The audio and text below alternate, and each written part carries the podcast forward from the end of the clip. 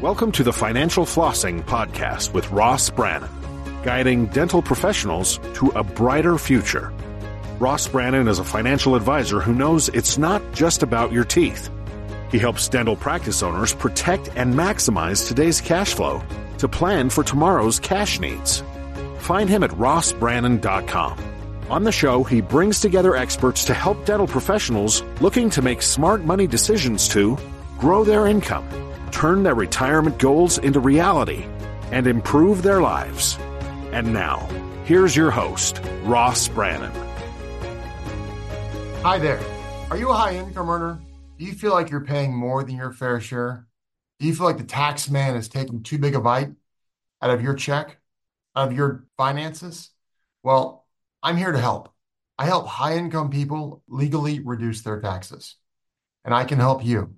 So if you feel like you're paying too much in taxes and you're a high income individual, schedule an introductory conversation with me and let's see what maybe we can do to help. Also, if you've had a large capital gain event, maybe it's a business, maybe it's a piece of real estate, maybe it's stocks or bonds, investments, we can help there too.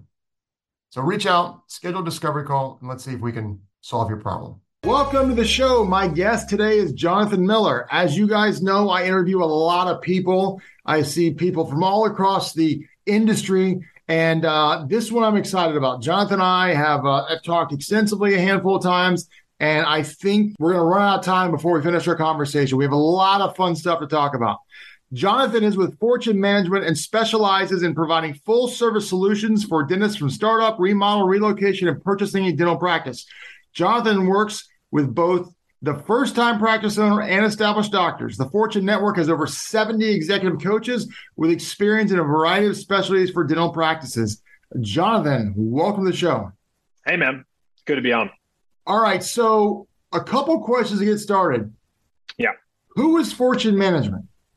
Yeah. So, the company was created over 30 years ago, and it actually came out of a um, a business mastery group through Tony Robbins. Dentists were there, business people were there, and these two collectives joined about five people in the beginning. One of them is the CEO today is still Bernie Stoltz, and so he's been there since the inception.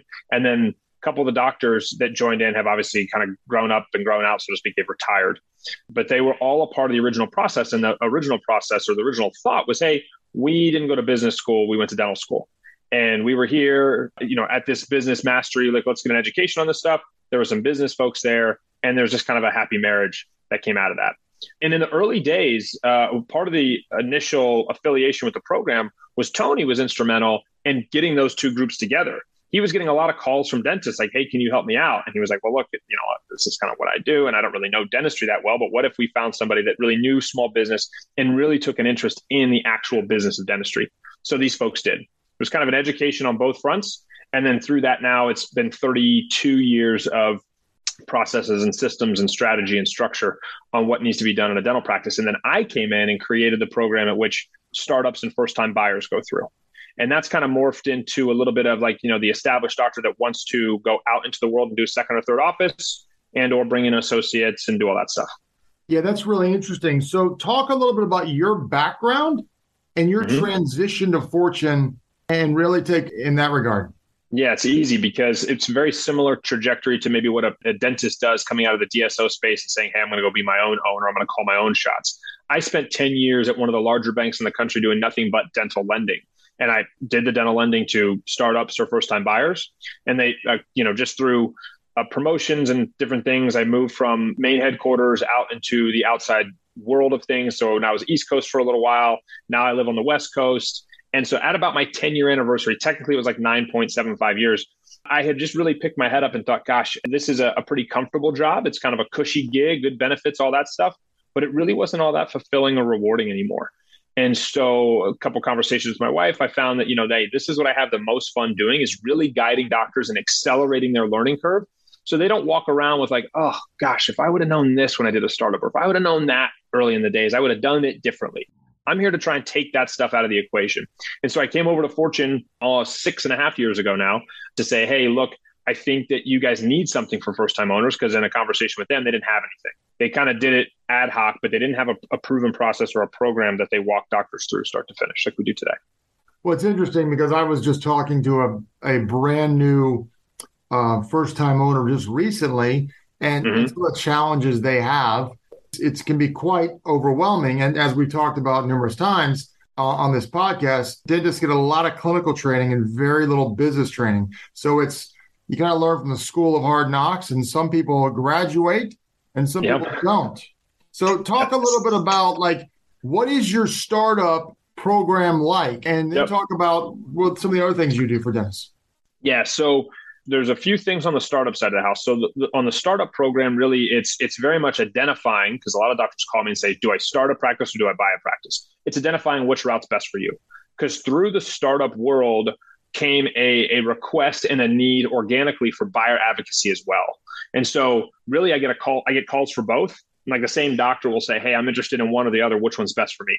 It's not exactly for me to say, "Hey, you're destined for this," but I do walk them through a series of questions in short, my role as a startup coach is to walk them through from start to finish, which start is like, hey, I think I want to do a startup, but I don't know where to open or what shopping center to be in, or do I need to own the building or what lender to talk to or all that, all the way to doors open. And there's all the steps in between there, right? Now, the, the joke I make a lot is, hey, if I, I chunk it down into a 10 step process, but if I told you there was really like 95 steps and I gave you the checklist, you'd be like, nah, I'm good. I don't want to do a startup anymore. It's, it's kind of like kids, right? You're like, oh, there's, I got to do all that too eh, right. yeah. maybe maybe not. Maybe I'm okay on the kid part. So it's overwhelming. There's no doubt about it. And and but if someone's already got their practice, mm-hmm. what do you do if they call you? Yeah. So it, first thing I want to find out is did they buy that practice to start from scratch? Right. And then I want to start to do an, a, an analysis just like anybody else in the business world would and say, okay, let's look at your, your KPIs or your key performance indicators. And if you started it, then I'm going to benchmark you differently than if you bought it.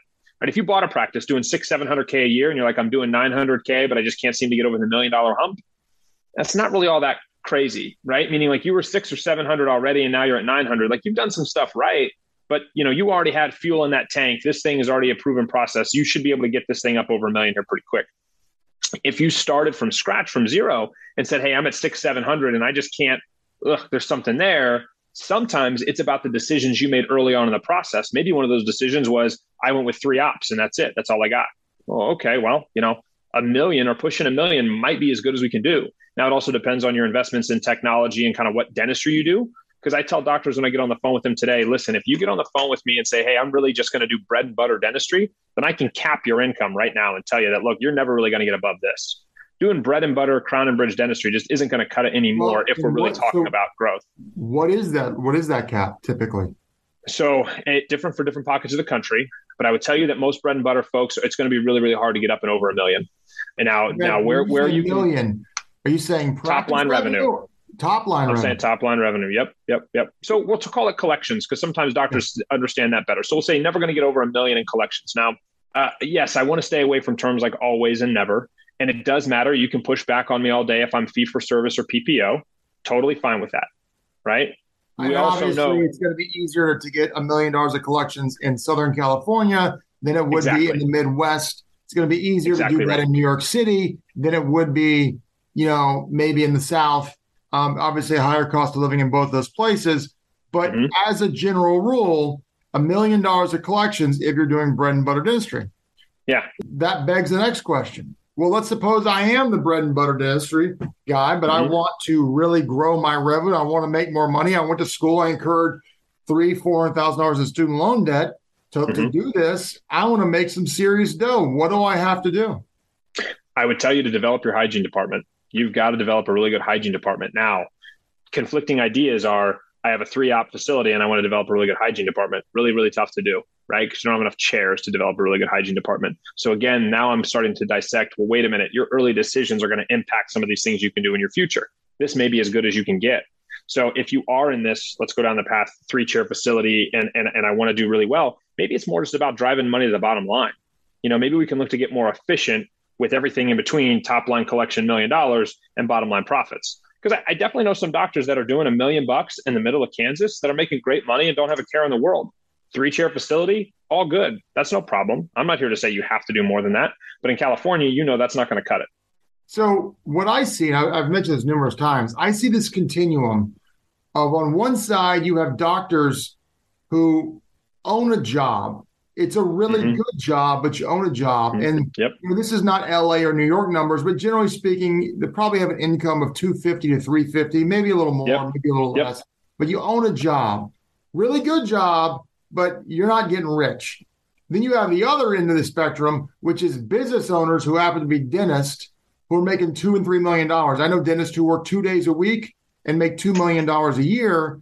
And so that that's a and of course then there's all everyone in the middle so, could you speak to the business owner mentality versus the owning a job mentality? Yeah. So, if we break it down simply, it's right now the job mentality is you're trading time for dollars. You want to get paid for what you know and not for what you do. And that's the difference in dentistry because so much of dentistry happens with our hands and so much happens when I actually produce dentistry. And so you want to shift that into I get paid for what I know, not for what I do. And so what I know is, and then you're going to go down the path of bringing in associates, itinerant specialists, and like I said, building a really well thought out hygiene department. Yeah, that's that's really interesting. So, what would you say is the biggest mistake dentists are making, or when you talk to someone, mm-hmm. you want to talk to ten people, what is the biggest mistake that you see people making? So the first one would be that the understanding this concept that the first loan you get is the easiest loan you're ever going to get in dentistry. So you better do you better set yourself up right. So every lender is going to look at you as glass is half full and not half empty on your first loan. Okay, so whether it's a startup or an acquisition, you got to go swing for the fences. Um, so to try and go super bootstrappy or I'm going to go at it and approach it with I want to borrow as little as possible is a big big fat mistake because you only get one shot at that. And if you go borrow as little as possible, let's say you did it for 200 grand and you get the doors open and okay, great. But then all of a sudden, you know, you're three years in and you're doing half a million dollars and you want to now do something. The bank doesn't look at you as a startup anymore. They look at you as an established doctor, established practice. And I'm here to tell you that most banks project a first time doctor starting from scratch to do more than $450,000 in their first year. Okay. So if you're telling me that I've been in it now a couple years and I'm doing 500K, but you're going to claim that, well, it's only because I borrowed so little, et cetera the bank doesn't care. They're going to benchmark you against everyone else. So if you're an established doctor who's not doing more than that number, more than what they project their startup doctor to do, you can imagine the hurdle's pretty tough to get over. Uh, so I think that one of the biggest mistakes is not understanding that that first loan you get is the easiest loan you're ever going to get. I think if I had to add more to that, it is don't undercapitalize your project, right? You make sure you have enough money to invest in marketing and invest in technology. Those are the things that are going to set you apart from everyone else. It's not so much buying the best dental chairs. It's of course not so much buying marble countertops. It's understanding your marketing strategy and, and then the technology you can bring to the practice because it's the technology that bridges the gap in which you can work smarter, not harder. How much is it systems that takes you from here to the next level, from from you know point A to point B with I mean, how much of it is systems that helps grow a practice when someone wants to grow a practice? Well, this I'm so glad you asked that because I do think that, that I get that a lot. And if we're talking, I don't care if we're talking startup or acquisition or guy who's been in business 15, 20 years. The step before systems is people and the culture. If you don't have that buttoned up, the systems won't matter. And I think that is what a lot of other the reason why we say coaching and not consulting is because that's what consultants do is they come in and wow you with numbers and stats and structure and strategy. But if nobody cares, they're not going to do.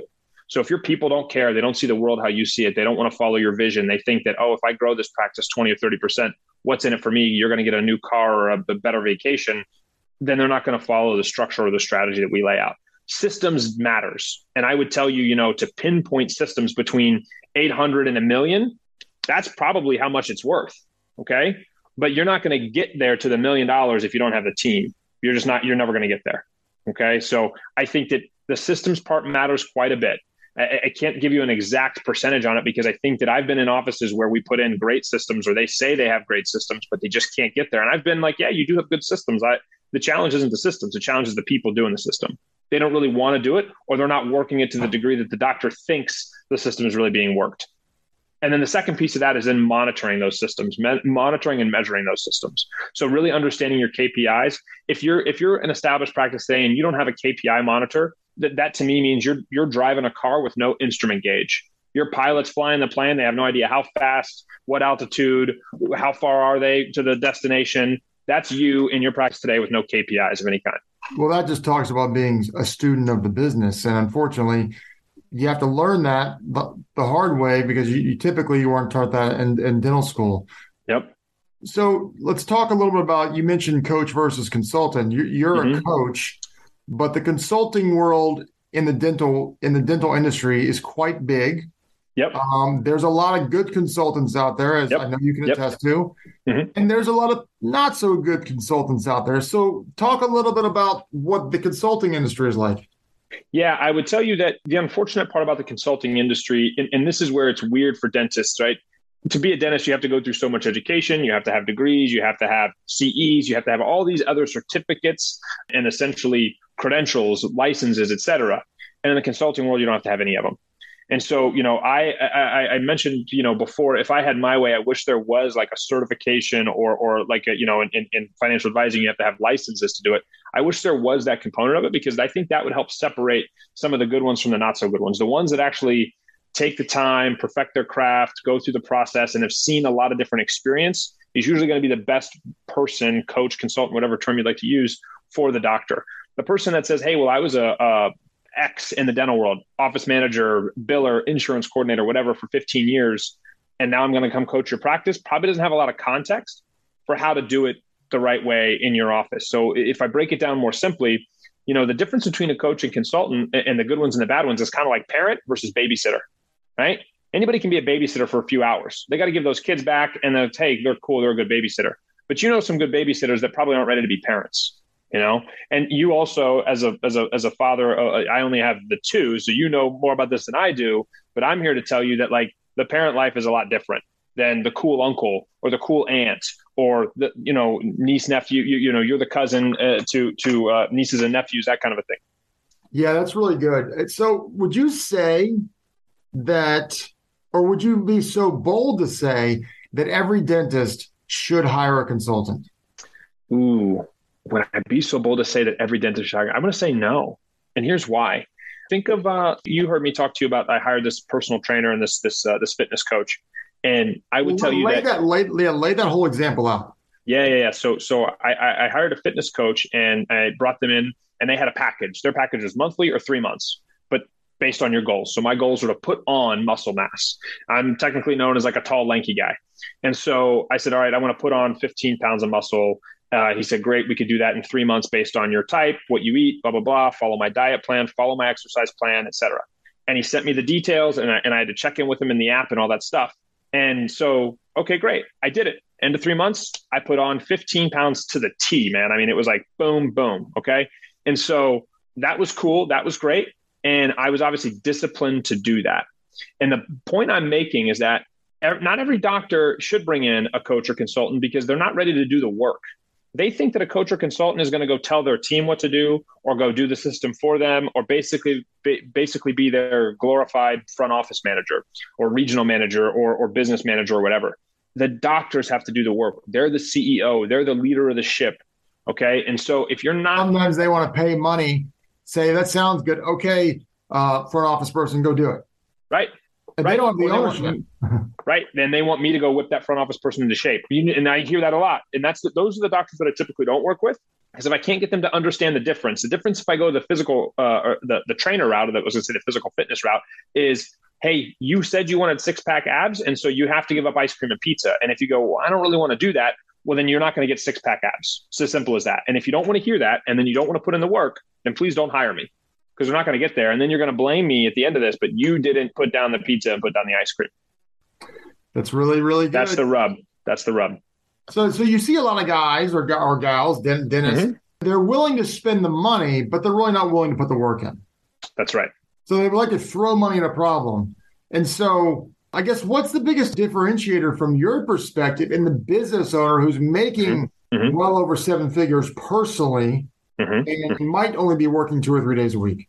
Yeah. So the differentiator, so I will tell you, there's a few things. One thing I will say is that because you, you had said guys or girls, female dentists typically outperform if I had to take if I took two clients, they both worked with me, I would tell you that female doctor typically outperforms that male doctor. Because, because they women are, are more, women are more coachable than men. They're not egomaniacs. There you go. spoken as somebody who's who's met the the guy and the girl that does before. And so the point is, is and that because I'm a male. exactly. I, and I'm I do not think I can come in and coach you. I don't think I can come in and coach you. So, but yeah, to that degree, you know, there's a lot of guys that think, well, I already know business. And so then when I say something that challenges what they thought they knew about business, they don't want to do it because they don't want to see if that works. They want to go, no, no, I was right. And so ego does set themselves up for failure. And so I find that female dentists are a, a fantastic coaching clients uh, nine times out of 10, right? It's the male doctor that's, I would say, six, seven times out of 10 going to work out well. But there's that 30 to 40% of the time they want to challenge or they want to say, well, I'm right and it's my way and it's going to be this and it's going to be that.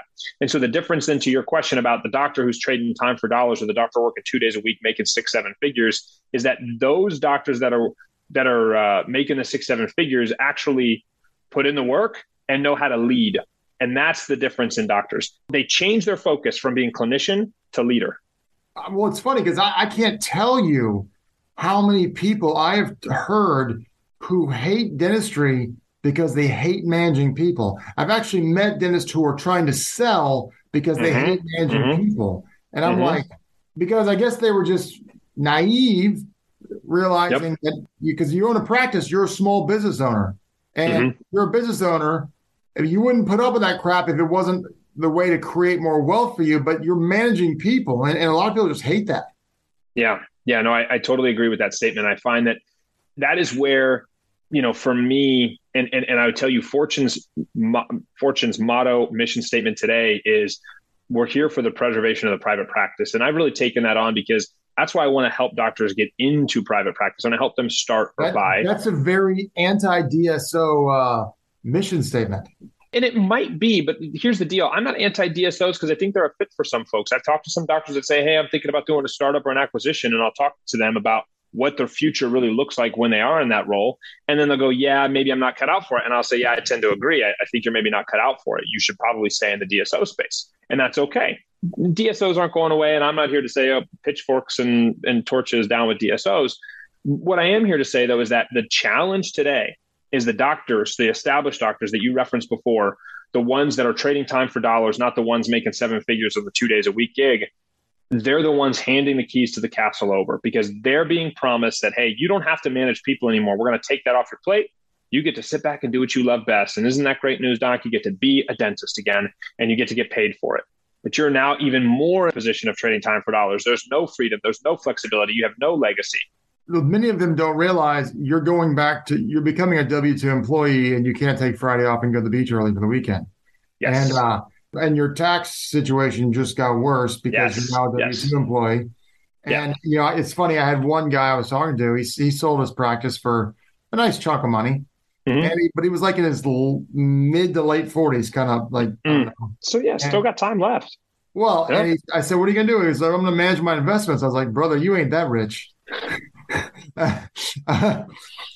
unless you're day trading stocks every day. Yeah, yeah, yeah. Which you probably um, wouldn't recommend you do either. Yeah, right. Yeah, yeah. So, so it, it, really is interesting. So, so a couple more questions for you as we wind down here. So you yeah. you have a new book. So talk about that. Yes. Yeah. Yeah. So don't sweat the startup. It focuses on the startup doctor and walks them through the same process that that I that I helped create when I first came on. And that is just I want to put something out there that focuses on information, not affirmation. And I'll be honest with you, right now the book is a, is is the landscape's changing so much that I can go back and write revision two of the book. I could probably write revision three of the book because there's so much that's moving in the landscape. But I tried to write the book under the guidance of there's some core foundational principles that are going to be true no matter what you do. The minute you say you want to do a startup, then these are the things that you need to make sure you've gotten accomplished on some level. You don't have to do it exactly my way. I don't believe that there is only one way to do it. That's one of my differentiators in the world of like competition. I think that, you know, some folks say, well, yeah, here's how we do startups, and they do it the same way every single time there's there's clear proof that that doesn't work, right? There's clear proof that what worked for one doctor in one market won't for another doctor in another market. So I try and say, hey, doc,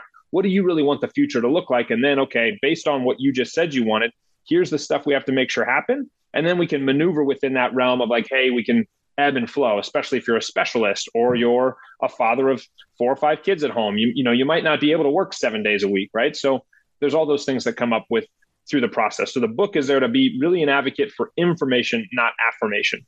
It's not going to be a place you go where you want confirmation bias or uh, let me see if if my method of, of marketing is right or whatever you think. So who's the type of dentist that would do would work well with you? Like, who's the type of guy or, or girl that mm-hmm. mm-hmm. you would get the best results with? They would respond to your coaching the best. Who is the ideal client, if you will? Yeah. So if, if I if I go big picture, it's the folks that are focused on being resourceful and not on resources because it's going to happen and it is is is, a, is an abbreviation with sh in front of it okay and yeah. so when that happens we have to be committed to being resourceful i can walk you through just about every single scenario but i can't do every single scenario for you so you have to be committed to like hey there we are on a path and we're going to go down that path but if there need to be slight or course corrections then you got to be prepared to do that. You can't just kick and scream and stomp your feet and kind of you know my four year old have a temper tantrum about well this isn't supposed to this isn't part of my path or this isn't part of my plan. You know i mean i think the businesses that get it right aren't focused on perfection and that those are the doctors that i struggle with are the ones that think it's going to go perfect right? And the ones that want to kind of sit back and incubate and really say you know uh, uh i want to focus on all my marketing now before i pick a space and you're like wait a minute you can you can put together a really good marketing plan before you pick a space but what if you implement that marketing plan in the market that your space is in and it doesn't work, it falls flat. You just wasted a lot of time then. And time is something that we all know we can't get back. And you don't even have a space yet. So we need to go look for space, understand the market, dissect your target audience, and then put our marketing together. You may think you know your target audience right now. Then you get out there and, like I said, you put that plan into action, it falls flat. Now, what do you do? You know, you've got to be able to make course corrections and, and deviations. So as long as we're going towards the same, you know, eyes on the prize, same outcome in the end, that's what's most important. That, that's great right there. So, how can people get in touch with you? Uh, social media. My contact information is in the book. You can request a copy of the book at, at well, fortunemgmt.com. Well, let's give them your contact information right now. Like, I mean, however they, I mean, like, yeah, yeah, yeah. So I, I, I, yep, I've had, all right. So I've had the same cell phone number since I've been in dentistry. So uh, that cell phone number is very easy. It's, it's a, it's a 614 number. So Ohio, where I'm from. So anytime you, if I'm calling you from 614, that's probably me, but 614 406 4859 a text message to that goes a really, really long way. Read it one um, more time. One more time. 614 406 4859. So a text message to that goes a really, really long way. On Instagram, I'm at start your underscore practice. Start your underscore practice. You can just type in start your practice. I got my name, Jonathan Miller, all over everything. So you should be able to find me on Instagram or Facebook at both of those start your practice handles. Phone number, email address is a little too long. So text me and I'll shoot you my email and fortunemgmt.com. And you can find the book there. You can request a copy of the book through that. That's awesome. Jonathan, this has been a fantastic uh, discussion. I really appreciate your time today. Yeah. Hey, thanks. We could do it more often. This was short and sweet and to the point. So, all good, man. I, I appreciate it, Ross. Sure thing. Well, you've been listening to the Financial Flossing Podcast with Ross Brannan. This has been another episode of Financial Flossing with Ross Brannan, guiding dental professionals to a brighter future. If you liked what you heard, consider subscribing wherever you listen to podcasts. For more on Ross Brannan, visit rossbrannan.com.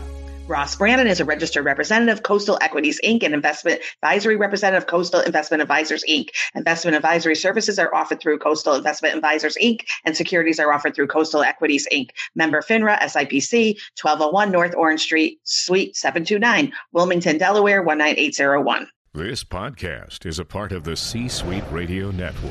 For more top business podcasts, visit c-suiteradio.com.